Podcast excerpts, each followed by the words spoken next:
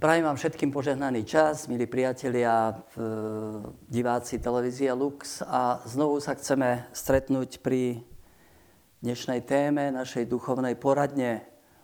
Naša téma je Božie kráľovstvo je medzi vami. Povedal to Ježiš, a, ale niekedy máme pochybnosť, je či nie je, tak ako Židia na, na púšti. Je Boh medzi nami, či nie je, aj nám sa to niekedy nezdá, tak tak poďme k prvej otázke, ktorú nám poslal e, náš priateľ Martin mailom. Keď sledujem dianie okolo seba, tak sa mi zdá, ako by Pán Boh nemal vládu nad svetom, ale rozhodujú iba mocní a vplyvní ľudia. Máme tu ako kresťania nejaký vplyv? No určite to vychádza z určitej situácie, všetkého, čím žijeme aj možno niekedy z nášho hnevu, keď nevieme, čo si pohnúť, keď sa nám zdá, že, že to zlo je akési mocnejšie a, a sa pýtame, kde je ten Pán Boh. Ale mňa tu vždy tak nejako povzbudzujú ľudia, ktorí sú akoby ukrytí mm, a napriek všetkému, že nesú svoje veľké bremená aj ťažkosti a, a prekážky a žijú s Bohom, zostávajú pri ňom a, a sú naozaj takým svetlom v tomto svete. Týchto ľudí je pomerne veľa aj vo Svetom písme, aj kde si okolo nás. Možno trošku chceme poukázať na, na túto skutočnosť, ako to Božie kráľovstvo je a prichádza k nám. Čítal som veľmi peknú úvahu od e, arcibiskupa Ríša z Lodže o Zachariášovi a Alžbete. To sú práve tiež takíto ľudia, ktorí akoby sprítomňujú Boha vo svete. Svetý Lukáš vo svojej prvej kapitole píše, za čias judejského kráľa Herodesa žil istý kňaz menom Zachariáš z Abiašovej kňazskej triedy. Jeho manželka pochádzala z Áronových dcer a volala sa Alžbeta. Obaja boli spravodliví pred Bohom a bezúhonne zachovávali všetky pánové prikázania a ustanovenia. Nemali však deti, lebo Alžbeta bola neplodná a obaja boli v pokročilom veku. Počuli sme to veľakrát okolo Vianoc a tak. Ale uvedomte si, akou krásnou postavou je Alžbeta tá staručka žena, iste aj, aj Zachariáš, ale ten má tak trošku vidieť v Evaniliách svoje nedostatky. Keď mu aniel zvestoval, že, že dostane syna, tak si pýtal ďalšie znaky a, a tak potom odemel. Ale Alžbeta, viete, e, je akoby v úzadí. Zachariáš je viac viditeľný ako kňaz, ale ona kde si v ukrytí a v tichosti žije tú svoju vieru a, a napriek všetkému e, skúškam, ktoré prežíva, ide dopredu. Tu sa hovorí, že obaja boli spravodliví pred Bohom a bezúhonne zachovávali všetky pánové prikázania a ustanovenia. Koľko to o nich hovorí, to je, to je naozaj nádherné, lebo spravodlivý v starom zákone, to je ten, kto žije s Bohom žije podľa zákona. Nemali však deti, lebo Alžbeta bola neplodná a obaja boli v pokročilom veku. Celá dráma sa vlastne skrýva v tejto vete. Nemali však deti, lebo Alžbeta bola neplodná a už boli v pokročilom veku. Čo to znamená pre ženu, ktorá žije v manželstve, keď nemá deti? Niekedy to tak ľahko prejdeme, ale je to skutočne veľká bolesť, o ktorej vedia len tí, ktorí to prežívajú. Nedávno som mal e, taký víkend obnovy pre bezdetných manželov, bolo ich tam asi 27 párov. A ďakujem, že mi dovolili trochu akoby sa dotknúť tej bolesti, akoby ju vnímať, viete, v, v ich živote aj v ich manželstve. Dokonca sa ma jeden taký mladý muž po spovedi spýtal, e, otča, vy, keby ste boli v manželstve a nemali by ste deti, ako by ste žili? ako by sa ma chcel spýtať, vy by ste verili Bohu? A, lebo je to veľká skúška viery. A títo ľudia, ktorí napriek všetkému žijú s Bohom, zachovávajú jeho prikázania, tí ľudia, ktorí sú akoby aj vo Svetom písme alebo aj vo svete na takom druhom pláne, akoby vo vedľajších úlohách, sú tak krásni a, a oni akoby udržiavajú tento svet. Židovská legenda hovorí, že e, na svete je 44 spravodlivých vďaka ktorým je tento svet udržiavaný pri živote. Oni vedia o sebe navzájom, ale o nich nevie nikto. Žijú akoby ten e, skrytý život, to, tú svoju vernosť voči Bohu. Znášajú také či iné príkoria, ale e, tou vernosťou a takou nezičnosťou vlastne akoby zvolávajú požehnanie na tento svet. Čítal som desi o istej žene z koncentračného táboru v Ravensbrück, kde sa našla modlitba na, na kúsku papiera. Ehm, a v tej modlitbe hovorí táto žena, keď si predstavíte to hrozné utrpenie, ktoré tam bolo, aj tie pokusy na tých ženách. Modlí sa takto. Pamätaj, pane, nielen na ľudí dobrej vôle, ale aj na tých, ktorí sú zlej vôle. Nepamätaj, Pane, na všetko to utrpenie, ktoré nám spôsobili, ale na to ovocie, ktoré nám to utrpenie prinieslo. Že sme sa stali viac solidárni, viac e, pokorní, stali sme sa viac šlachetní a, a takí odvážni dopredu. A keď raz, Pane, budú stáť pred Tebou ako pred sudcom, tak nech to ovocie, ktoré prinieslo utrpenie, čo nám spôsobili, stane sa pre nich odpustením. No to je neskutočné. To nie je z tohto sveta. Nevieme meno tejto ženy. Nie je nikde na oltári. Poznáme Pátra Kolbeho či Editu Štajnovú, ktorí skončili ako mučeníci. Možno aj ona skončila niekde v plynovej komore. Ale nemáme pochyb, že ona je tiež e, svetou a že je tam, kde si pri Bohu. A viete, títo ľudia zachraňujú svet. Nám sa zdá niekedy, že to politici rozhodujú, viete, a mocní tohto sveta. Zíde sa osem najmocnejších, viete, zasadnú a, a teraz e, rozložia mapu sveta a začnú rozdeľovať tomu dáme vojnu, tu bude mier, tým zoberieme to, tým dáme to. Ale to vôbec takto nefunguje. Ono sa to zdá. Lebo naozaj tento svet usmerňujú ľudia, ktorí sú blízko Boha.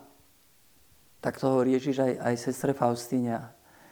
Ako cez e, viacerých ľudí, ktorí sú úplne Bohu oddaní a slúžia mu pokorne, udržiavam tento svet Tí ľudia sú kde okolo nás. A vlastne takouto osobou je aj Alžbeta. Plní všetky svoje povinnosti voči Bohu. Ale nemá deti. Je neplodná. Čo to nesie v sebe, to, to môžeme vidieť napríklad u Abraháma, ktorému, ktorý v jednej chvíli bol nie celkom taký uh, úctivý voči Bohu, Pán Boh prichádza raz, druhý, tretí a sľubuje mu, budeš veľkým človekom na zemi, e, požehnám ťa, dám ti zem, bohatstvo. Abraham pokrčí ramenami a hovorí, a čo mi z toho? Ja zomriem bezdetný a, a všetko moje imanie bude patriť sluhovi. Nedal si mi, pane, potomka. Čo mi z toho? Viete, aj žena ako Alžbeta môže mať dobré zamestnanie, môže mať e, krásny byt, ja neviem, auto, postavenie, neviem čo všetko. Ale keď nemá dieťa, tento tieň akoby sprevádza, viete, všetk, všetku jej činnosť a, a všetky radosti ako by boli tak trochu prikryté týmto tieňom. ale nemám dieťa. Keď človek e, stavia svoju budúcnosť na rodine a, a často ju stavia, tak nemá dieťa vlastne znamená nezmysel. Tak ako Abraham hovorí, čo mi z toho všetkého, čo som nadobudol. Tedy si povedia títo manželia, robíme, nadrieme sa, napracujeme a čo nám z toho? Komu to bude patriť? Je to naozaj veľká skúška viery. Veľká. A Alžbeta ide v tejto skúške a, a zostáva pri Bohu. Ako aj, aj mnohé z vás, drahé sestry. Pamätám si u nás, e, nás manželov, bezdetných, ktorí pomáhali, kde sa dalo nielen blízkym, ale aj nám, aj ďalekým, aj nám v kláštore. Zomreli nedávno po sebe, najskôr muž a potom ona. Pamätám si pred smrťou asi deň, keď nám spievala takú pieseň Ježišovi z lásky. Tu a tá mi Katka povedala, je to pre nás ťažký kríž, ale nesieme ho. Ako pán Boh dal, tak nech bude. A verím, že ju pán odmenil v nebi, lebo Boh má ešte celú väčnosť. A že odmení aj vás, mnohé sestry. Aj bratia, lebo aj muž to nesie ťažko. Alžbeta nemala deti, bola neplodná. Ešte jeden aspekt je tu dôležitý a to prostredie, v ktorom Alžbeta žila. Viete, v tom prostredí sa neplodnosť považovala za trest, za hriech. Predstavte si, keď ju stretávali ľudia či ženy a, a hovorili si, čo táto žena musela vyviezť, že je takto potrestaná. Viete, aké to poníženie pre, pre Alžbetu. Aké to poníženie niekedy pre ženu. Hoci to takto vôbec nie je. Ona zostáva ukrytá v tej svojej vernosti a kráča s Bohom hovorí sa, že plnili všetky prikázania a všetky nariadenia od pána. A ľudsky povedané, nič z toho nemali.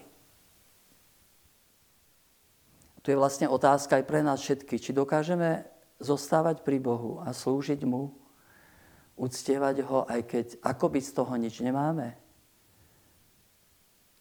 Často vlastne aj malé neúspechy nás znechucujú, čo si nám nevíde a už a neoplatí sa na čo a toľko som sa namáhal.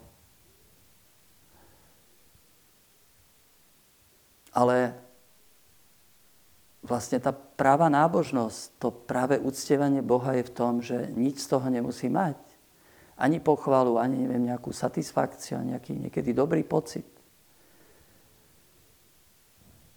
To je vlastne veľká otázka pre nás.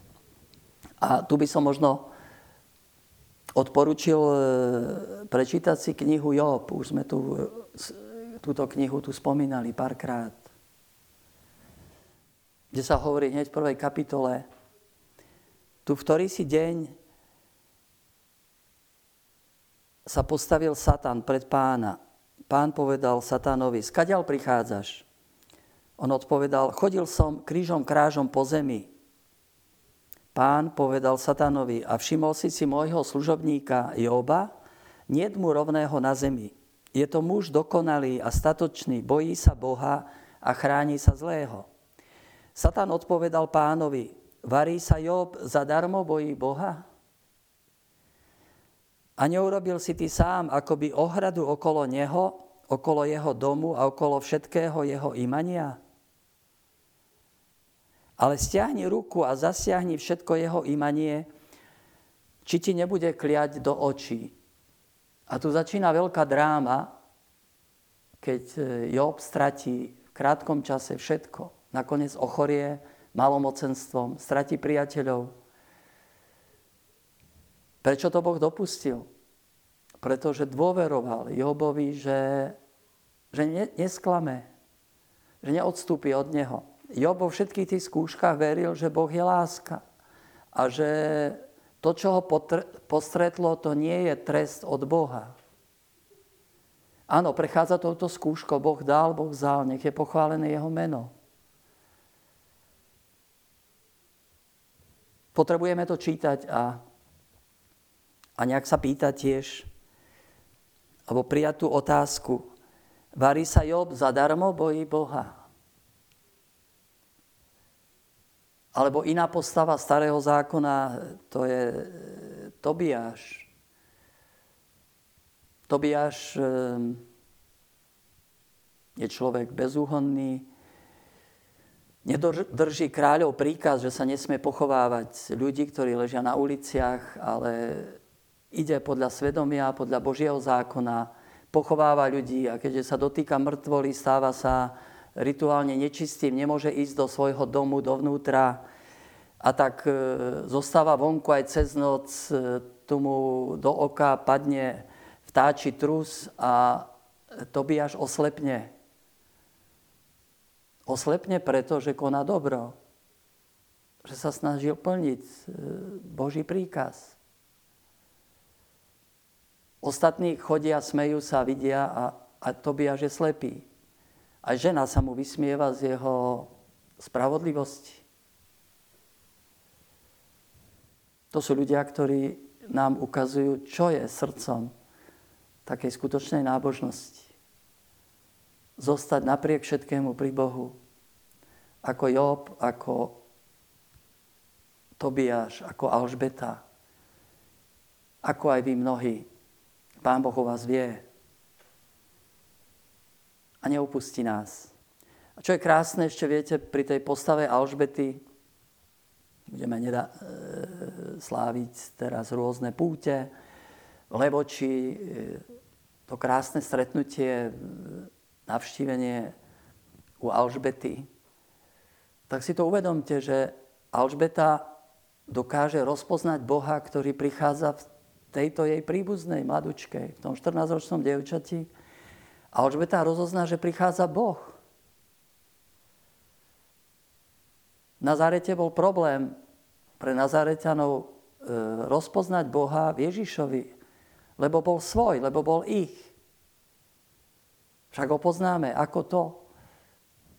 Niekedy to je ťažké práve vo svojich blízkych rozpoznať, že prichádza Boh. Alžbeta to dokázala. Rozpoznala čas navštívenia, ako sa hovorí, blahoslavená neplodná, lebo v čase navštívenia priniesie svoje ovocie. A priniesla ho. Aj my možno cez leto budeme mať rôzne návštevy a, a blízkych i ďalších ľudí. Prosme Svetu Alžbetu, aby nám pomohla rozpoznať e, v týchto návštevách v ľuďoch Boha, ktorý prichádza. Prosme, aby sme cez všetky skúšky a ťažkosti zostali pri Bohu, lebo On sám je našou odmenou.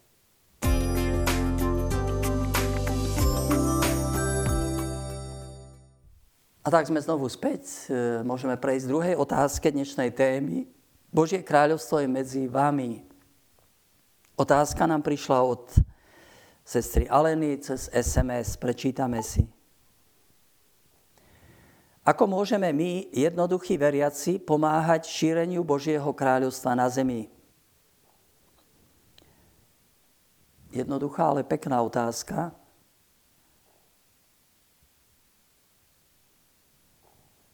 Naozaj sa niekedy pýtame, kde je to Božie kráľovstvo. Hore, dole, kde je? Je tam, kde prichádza Ježiš. Kde je Ježiš? Tam všade, kde vstupuje Ježiš, tam prichádza Božie kráľovstvo. Cez sveté príjmanie, keď príjmam Ježiša, prichádza Božie kráľovstvo do môjho vnútra. A znova by som chcel výjsť z takého biblického príbehu, ktorý popisuje svätý Lukáš v 10. kapitole. Ježiš vošiel do ktorej si dediny, kde ho prijala do domu istá žena menom Marta. Tá mala sestru menom Máriu, ktorá si sadla pánovi k nohám a počúvala jeho slovo. Ale Marta mala plno práce s obsluhou. Tu zastala a povedala, pane, nedbáš, že ma sestra nechá samu posluhovať? Povedz jej, nech mi pomôže. Pán jej odpovedal, Marta, Marta, staráš sa a znepokojuješ pre mnohé veci a potrebné je len jedno. Mária si vybrala lepší podiel ktorý sa jej neodníme. Ježiš vošiel do ktorej si dediny, možno do vašej, neviem, kde bývate. Či do domu, do vášho domu. Tam ho prijala žena menom Marta. Poznáme ten príbeh Marta, Mária. Toľkokrát sme možno počuli, e, ako sa stávajú proti sebe. Mária si vybrala ten lepší podiel, to, čo ona robí, že počúva, modlí sa, to je dôležitejšie. Marta ten horší podiel, to, čo nie je až také dôležité. Ale myslím si, že to všetko sa nejak prepája, doplňa. Pane, nedbáš, že ma sestra nechá samu obsluhovať? Hovorí Marta. Doslovne, že ma nechá samu pri službe? Marta robí službu, diakoniu. To slovo je tak dôležité v cirkvi. Byť sluhom, služobníkom. Ako o to usiluje pápež František, ako o tom často hovorí, aby sme boli služobníkmi. Aj biskupom to hovorí, nebuďte kniežatá, ale služobníci, sluhovia. Slúžte ľuďom. Pripomína to nám, kňazom. Je toľko reholníkov, reholných sestier, ktorí slúžia kde všade po svete ale aj mnohých zaangažovaných laikov je toľko tej služby, ktorá je možno tak kde si ukrytá. Ako môžeme, môžete vy, jednoduchí veriaci, šíriť Božie kráľovstvo? Tu by som tiež povedal službou. Tou službou, ktorú robíte ako Marta z Evanielia. Koľko tej služby je všade, aj teraz cez prázdniny v lete. Máte deti, vnúčatá, ktoré prichádzajú na návštevu, slúžite im, pomáhate. Príjmate ich s láskou a oni sa tak tešia, že môžu prísť k babičke. Mám tu pred očami svoju sestru mladšiu, ktorá má 5 detí a 13 vnúčat a ten dom je vždy plný. Vždy je plný. Vždy, keď prídem, hovorím, mám tu tých, aj tých, aj tých. Tie deti sa tam cítia dobre. Pri babke. Vždy im pripraví čosi, aj nejaké prekvapenie. Koľko dobra sa tým šíri, viete, aj koľko uh, nasievate dobra do tých detí, kdekoľvek to robíte. Ďaká Bohu za to. Ďakujeme, že, že tá služba je tak prítomná, tá služba Marty v rodinách, kde všade staráte sa o chorých, pomáhate jeden druhému. Ale ďakujeme aj vám, ktorí slúžite akýmkoľvek spôsobom v cirkvi, koľko je tých žien v kostole, kostolníčok, upratovanie, služby okolo kostola, fary, či aj u nás v kláštore. Koľko je tej služby Marty? Naozaj veľmi veľa. Také nezičnej. Ako to cítiť, keď niekde prídeme do farnosti a nie je tá služba, chýba. Tam tu tri sestry z jedného mestečka zo Slovenska, e, slobodné, ktoré robia kostol už roky, vyzdobujú, často aj z vlastných peňazí. A robia to s veľkou láskou. To je, to je čosi nádherné. Chcem však pripomenúť jednu vec, aby ste pri tej službe Marty nezabudli na službu Márie, na tú úlohu Márie. Prečo? Aby tá vaša služba sa nestala takou nervóznou, horkou a ubehanou. Nedbáš, pane, prikáž jej, lebo sa to môže ľahko stať. Marta a Mária, oni musia ísť spolu, to M sa prelína tam. Ako to svätý Benedikt napísal vo svojej regule pre mníchov, ora et labora, modli sa a pracuj. Nemôžeme to prehodiť, pretože nebude ani práce, ani modlitby. A je dobré, keď e, aj mnohí hovoríte, začínam deň modlitbou, pomodlím sa, e, ráno počúvate, alebo prežívate Svetú Omšu s televíziou Lux a potom idete slúžiť či vnúčatám, či rodine. Má to svoj veľký význam, lebo to je to, čo svätý Pavol píše v liste Kolosanom. E, z tej duše slúžte ako pánovi, lebo u neho máte odmenu, dedictvo, nebo. Ináč sa to môže ľahko stať takou horkosťou, takou viete, niekto nám nepoďakuje, alebo povedia, že ten obed nie je dobrý a my už, e, a tak už nebudem robiť a radšej mi tu nechodte. To sa ľahko môže stať. Ale keď to robíme pre Ježiša a sme s ním spojení ako Mária, tak vtedy to prináša radosť. A vieme, že Ježiš to vidí, aj to, čo sa možno nepodarí. A nakoniec e, aj Mária, ale aj Marta, Lazarové sestry, obidve sú v nebi, takže je dôležitá jedna aj druhá služba a veríme, že aj, aj vám tam pán pripraví miesto.